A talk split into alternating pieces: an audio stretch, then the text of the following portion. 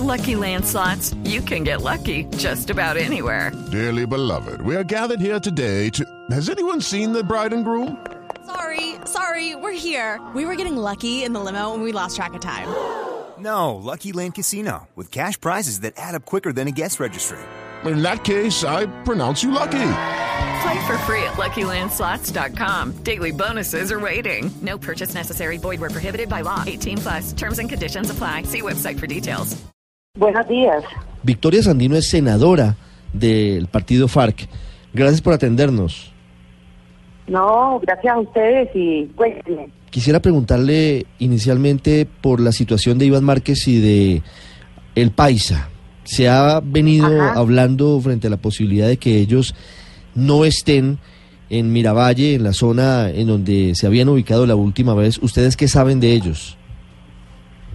Exactamente lo que usted está mencionando, que en este momento ellos no se encuentran allí en, este espacio territorial eh, a raíz de unas situaciones que se presentaron hace ya desde un mes para acá más o menos, eh, en donde hubo como una un- unos operativos, no como uno, sino hubo unos operativos eh, con unas indicaciones bastante complejas, en donde llegaron personas encapuchadas a, a la vivienda donde se encontraba Iván Márquez, como las horas de la madrugada, y pues ellos salieron antes. En este momento ellos no se encuentran allí y, y lamentablemente en mi caso personal no tengo información dónde se encuentran. ¿Alguien del partido FARC hoy tiene contacto con ellos?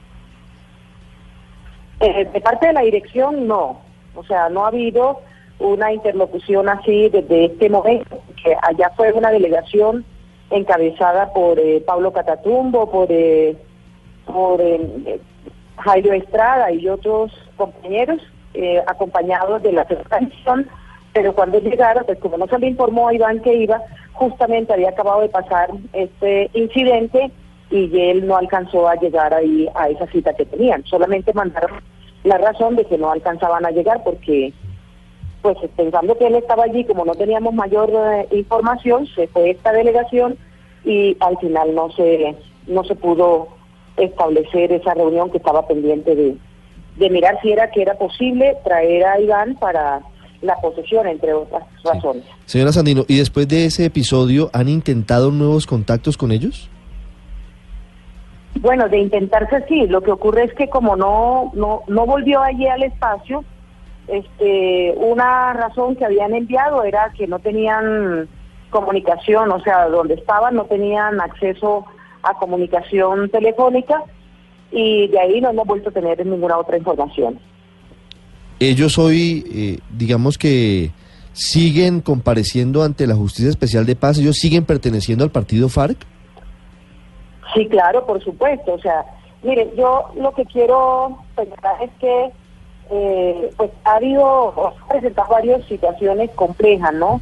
De incumplimiento, todo este hecho de, de la captura ilegal de Santriz, o por lo menos lo que ha sucedido alrededor de Santriz, todo eso ha generado mucha eh, desconfianza en muchos compañeros nuestros y compañeras, a tal punto pues que este Iván tomó la decisión de irse al espacio territorial.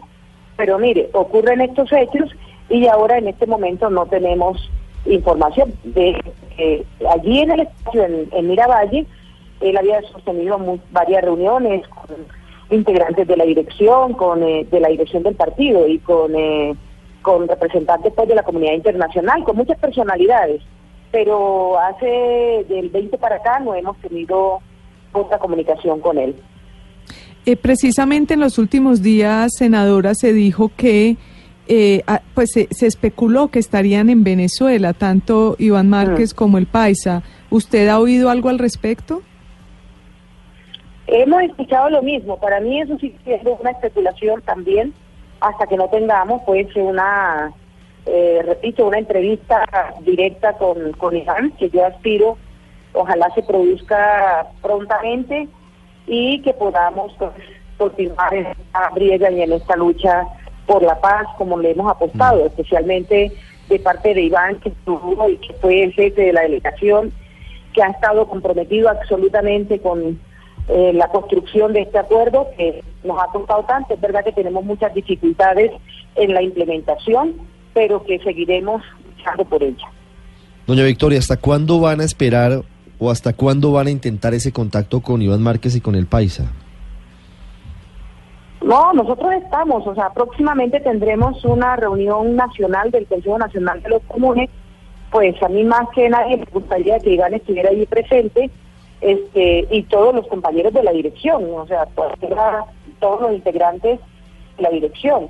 Este, esperamos que eso se pueda resolver, que pueda estar presente, y si no, seguiremos insistiendo, porque repito, Iván es un compañero que además, pues, es un jefe legendario de nuestra organización, es un referente muy importante para nosotros y nosotras y pues tenemos mucho que trabajar aquí, que aportar en todo este proceso que estamos, que ya seguramente no estará en el Congreso en esta etapa, pero que eh, seguiremos trabajando en todo el territorio y en todas las actividades que tienen que ver con la construcción de la paz. Sí, usted también entenderá la preocupación que existe cuando se habla de que Iván Márquez y el Paisa no están ubicables, no se sabe dónde están, estaban en Miravalle y ya no están en ese sitio. Y hoy solamente, digamos que pende de, un hilo llamado JEP su vinculación al acuerdo de paz. Eh, ¿Qué decirle a los colombianos que hoy están preocupados por esto? Dos personas que estuvieron en armas durante tanto tiempo, que fueron cabecillas de las FARC y quienes hoy ni siquiera se comunican con los jefes de su partido político ¿Qué falta para declararlos en disidencia o qué falta para decir que no están ya compartiendo los postulados de quienes están como usted hoy en la legalidad? Bueno, yo entiendo esa preocupación y sé por tanta eh, estigmatización y tantos eh, rumores y especulaciones que ustedes mismos eh, conocen, este que se piense pues que pueda ocurrir lo que me está mencionando, que puedan estar pensando en retornar eh, a, la guerra y cosas de estas, pero yo conociendo a Iván, conociendo el compromiso que tiene Iván con la paz y también con el país, el, compromiso del país, el país ha, estado en todo este proceso eh, desde el principio hasta, hasta el final. Y conociéndoles personalmente, eh, confío plenamente en que ellos este, puede que tengan pues posiciones, porque todo el mundo las tenemos, divergencias en torno a cómo se ha venido implementando este acuerdo, muchas eh, resistencias con respecto al gobierno y me imagino que incluso a este nuevo gobierno. Mm. Pero de allí a que se retorne a la guerra, eso no, no, no lo contemplo. En mi caso personal, no lo contemplo y realmente espero que, que Iván y los demás compañeros pues eh, se comuniquen cuanto antes y puedan estar en este trabajo que tanto nos ha costado y que, implica tanto compromiso, mejor dicho. Sí. Señora Sandino, ¿por qué el acuerdo con, con todos los defectos que pueda llegar a tener, los incumplimientos de un lado o del otro, es bueno para el señor Lozada, para el señor Londoño, para usted, en fin, para, para quienes están hoy en la liga, pero no, legalidad, pero no es bueno para Márquez y para el Paisa? Es decir, ¿en qué difieren eh, conceptualmente? No, no es cierto que el acuerdo no sea bueno para, para Iván y para todos. El acuerdo en general es bueno para el pueblo colombiano, para Colombia entera, para toda la sociedad y también para nosotros porque lo firmamos, lo construimos y para Iván también, por supuesto, porque Iván estuvo trabajando en, más que nadie en la construcción de este acuerdo. Lo que decimos, que es lo que hay eh, bastante discusión, tanto a nivel nacional, pues, y en el partido también, es en torno a la manera como el gobierno ha venido implementando el acuerdo, como, pues, sobre todo a los incumplimientos específicos del gobierno. Ahí es donde hay, pues, obviamente, eh, debates, discusiones, y eso no, no lo estamos, eh, o sea, tampoco hay una gran contradicción, ¿no? Este, me refiero que en que todos reconocemos en el partido que eh, los incumplimientos. Ahora, este, ¿cuál es la reacción? Pues nosotros aquí seguimos, esta ha sido la posición del partido. Iván tampoco ha expresado una posición distinta, ¿no? Que somos críticos ante el acuerdo, indiscutiblemente lo somos. Ante el acuerdo no, ante la implementación lo hemos sido y lo seguimos siendo, porque eso no se puede ocultar, eso está a la vista de toda Colombia y de la comunidad internacional de los incumplimientos reiterados de parte del gobierno, de las amenazas, eh, pues en torno a la vida, a la seguridad jurídica de parte de nuestra militancia, no solamente de la diligencia, sino de la militancia de. Sí, pero es muy distinta la posición suya estando en Bogotá, asumiendo las curules que quedaron en el acuerdo en el Congreso, y otra muy distinta, la de un par de personas, entre ellas eh, Iván Márquez, que es el hombre que lleva adelante la negociación de paz, que en esa negociación saca adelante con ustedes, por supuesto, las curules temporales para el partido FARC, y que luego de todo eso simplemente decide regresar casi que a la clandestinidad, porque en la práctica es eso, en la práctica ni siquiera ustedes que son sus compañeros de partido saben dónde se encuentran. Ahí sí hay una contradicción. Bueno, no, yo no creo que haya una contradicción. Primero, el hecho de que no, no sepamos la dirección del partido en este momento, que no tengamos conocimiento eh, de dónde específicamente está Iván, eso no significa que sea eh, esté en la clandestinidad tal como usted lo está manifestando. Este, reitero, yo nosotros aspiramos que, que próximamente pues Iván pueda tener comunicación y pueda expresar también sus opiniones. Y no es cierto que tengamos, pues, obviamente en el partido hay discusiones, ¿no? Como en todos los partidos políticos. Eso es parte de lo que, de, pues, de este ejercicio también. El partido político que no tenga discusiones internas, pues no sería un partido político, pienso yo. En nuestro caso, tenemos esas discusiones, pero no es cierto tampoco, como usted plantea, que es distinta mi posición específica eh, que estoy en el escenario que me está mencionando. Efectivamente estoy en el Senado de la República, eh, pero también estamos en los territorios.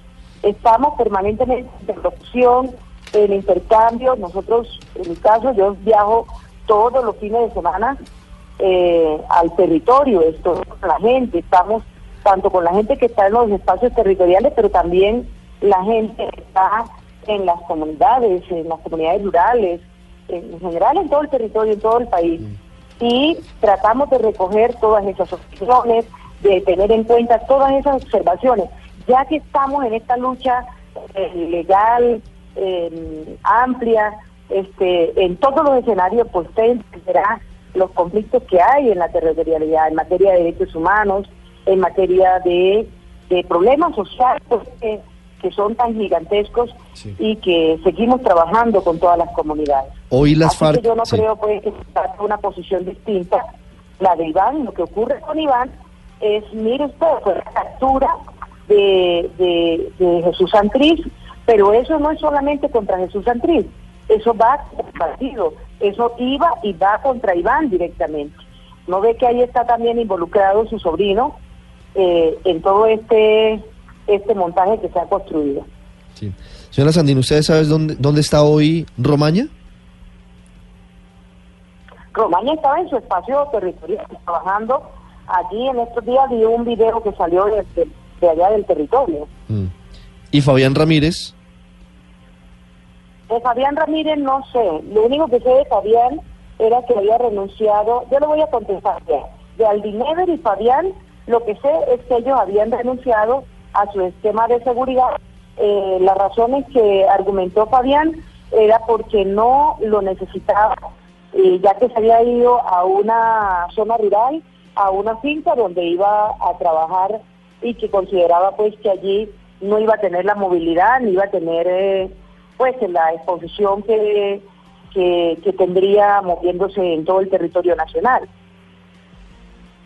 ¿Pero ustedes saben dónde está hoy Fabián Ramírez? ¿Cómo dice? ¿Saben dónde está hoy Fabián Ramírez, señora Sandino? No, no, por eso le digo, conozco lo de la carta que él pasó mm. a la dirección técnica de, la UNP renunciando a su esquema de seguridad. ¿Él hoy pertenece todavía a las FARC? Pues mire, hasta este momento todos ellos pertenecen porque ni han presentado renuncia, ni han dicho otra cosa, ni se ha visto pues que esté eh, fuera del partido. Una cosa es que no estén en, en actividades nacionales pero pues como estamos en todo este proceso de reincorporación, la gente también está construyendo como su, su posibilidad de, de trabajo y de desarrollo. Mucha de nuestra gente ha salido de los territorios y se encuentra en otros lugares trabajando y tratando de sacar adelante pues sus iniciativas productivas también. Sí. Una pregunta final, senadora Victoria Sí, Sandino. por favor. Sí, hablando sobre todo esto, que es un escenario que inquieta, por supuesto, a los colombianos, porque tenemos eh, personas muy importantes de las FARC, de las que o no se sabe dónde están o han eh, renunciado a sus esquemas y en ese tipo de escenarios, pues eh, no sabemos en qué estén. Lo sumo a algo que pasó ayer en Bogotá y Sí, que señor. no pareciera episódico. Tan no es episódico que las FARC reiteran un comunicado ayer por Twitter desligándose de cualquier tipo de violencia. Hablo de lo que pasó en la Plaza Che Guevara de la Universidad Nacional, con la presencia de quienes se hacen llamar las disidencias de las FARC de nuevo, esta vez eh, en los escenarios habituales de enfrentamiento con la fuerza pública, con la policía específicamente. ¿Qué opinión le merece lo que, lo que se vivió ayer? Bueno, sí, algo escuché al respecto de eso, este, pero precisamente nosotros hemos venido planteando eh, que no, no estamos, o sea, nosotros estamos eh, comprometidos y comprometidas en la construcción de esta paz que implica, pues, obviamente conflictos sociales, pero que no está relacionada con la lucha armada ni con eh, ninguna otra este, actividad ilegal y por eso sacamos ese, esa comunicación a nombre del Consejo Político Nacional. Este, nos preocupa que se utilice el nombre, el nombre del partido para, pues, para generar estos hechos que realmente más eh, confunden, confunden y generan zozobra. Yo pienso que también tenemos que entender la condición del país en la que estamos. Estamos en una etapa de transición y eso es lo que le quisiera transmitir a la opinión colombiana, ¿no? Estamos en un proceso de transición donde todos estos hechos también se generan, muchos con la intención de afectar, por supuesto, el proceso, pero seguiremos luchando y seguimos reiterando nuestro compromiso con la paz y, con la construcción de un país distinto. Esa es nuestra apuesta y en ella estamos empeñando toda nuestra energía, nuestra fuerza, nuestra capacidad. Así que cuenten con ello.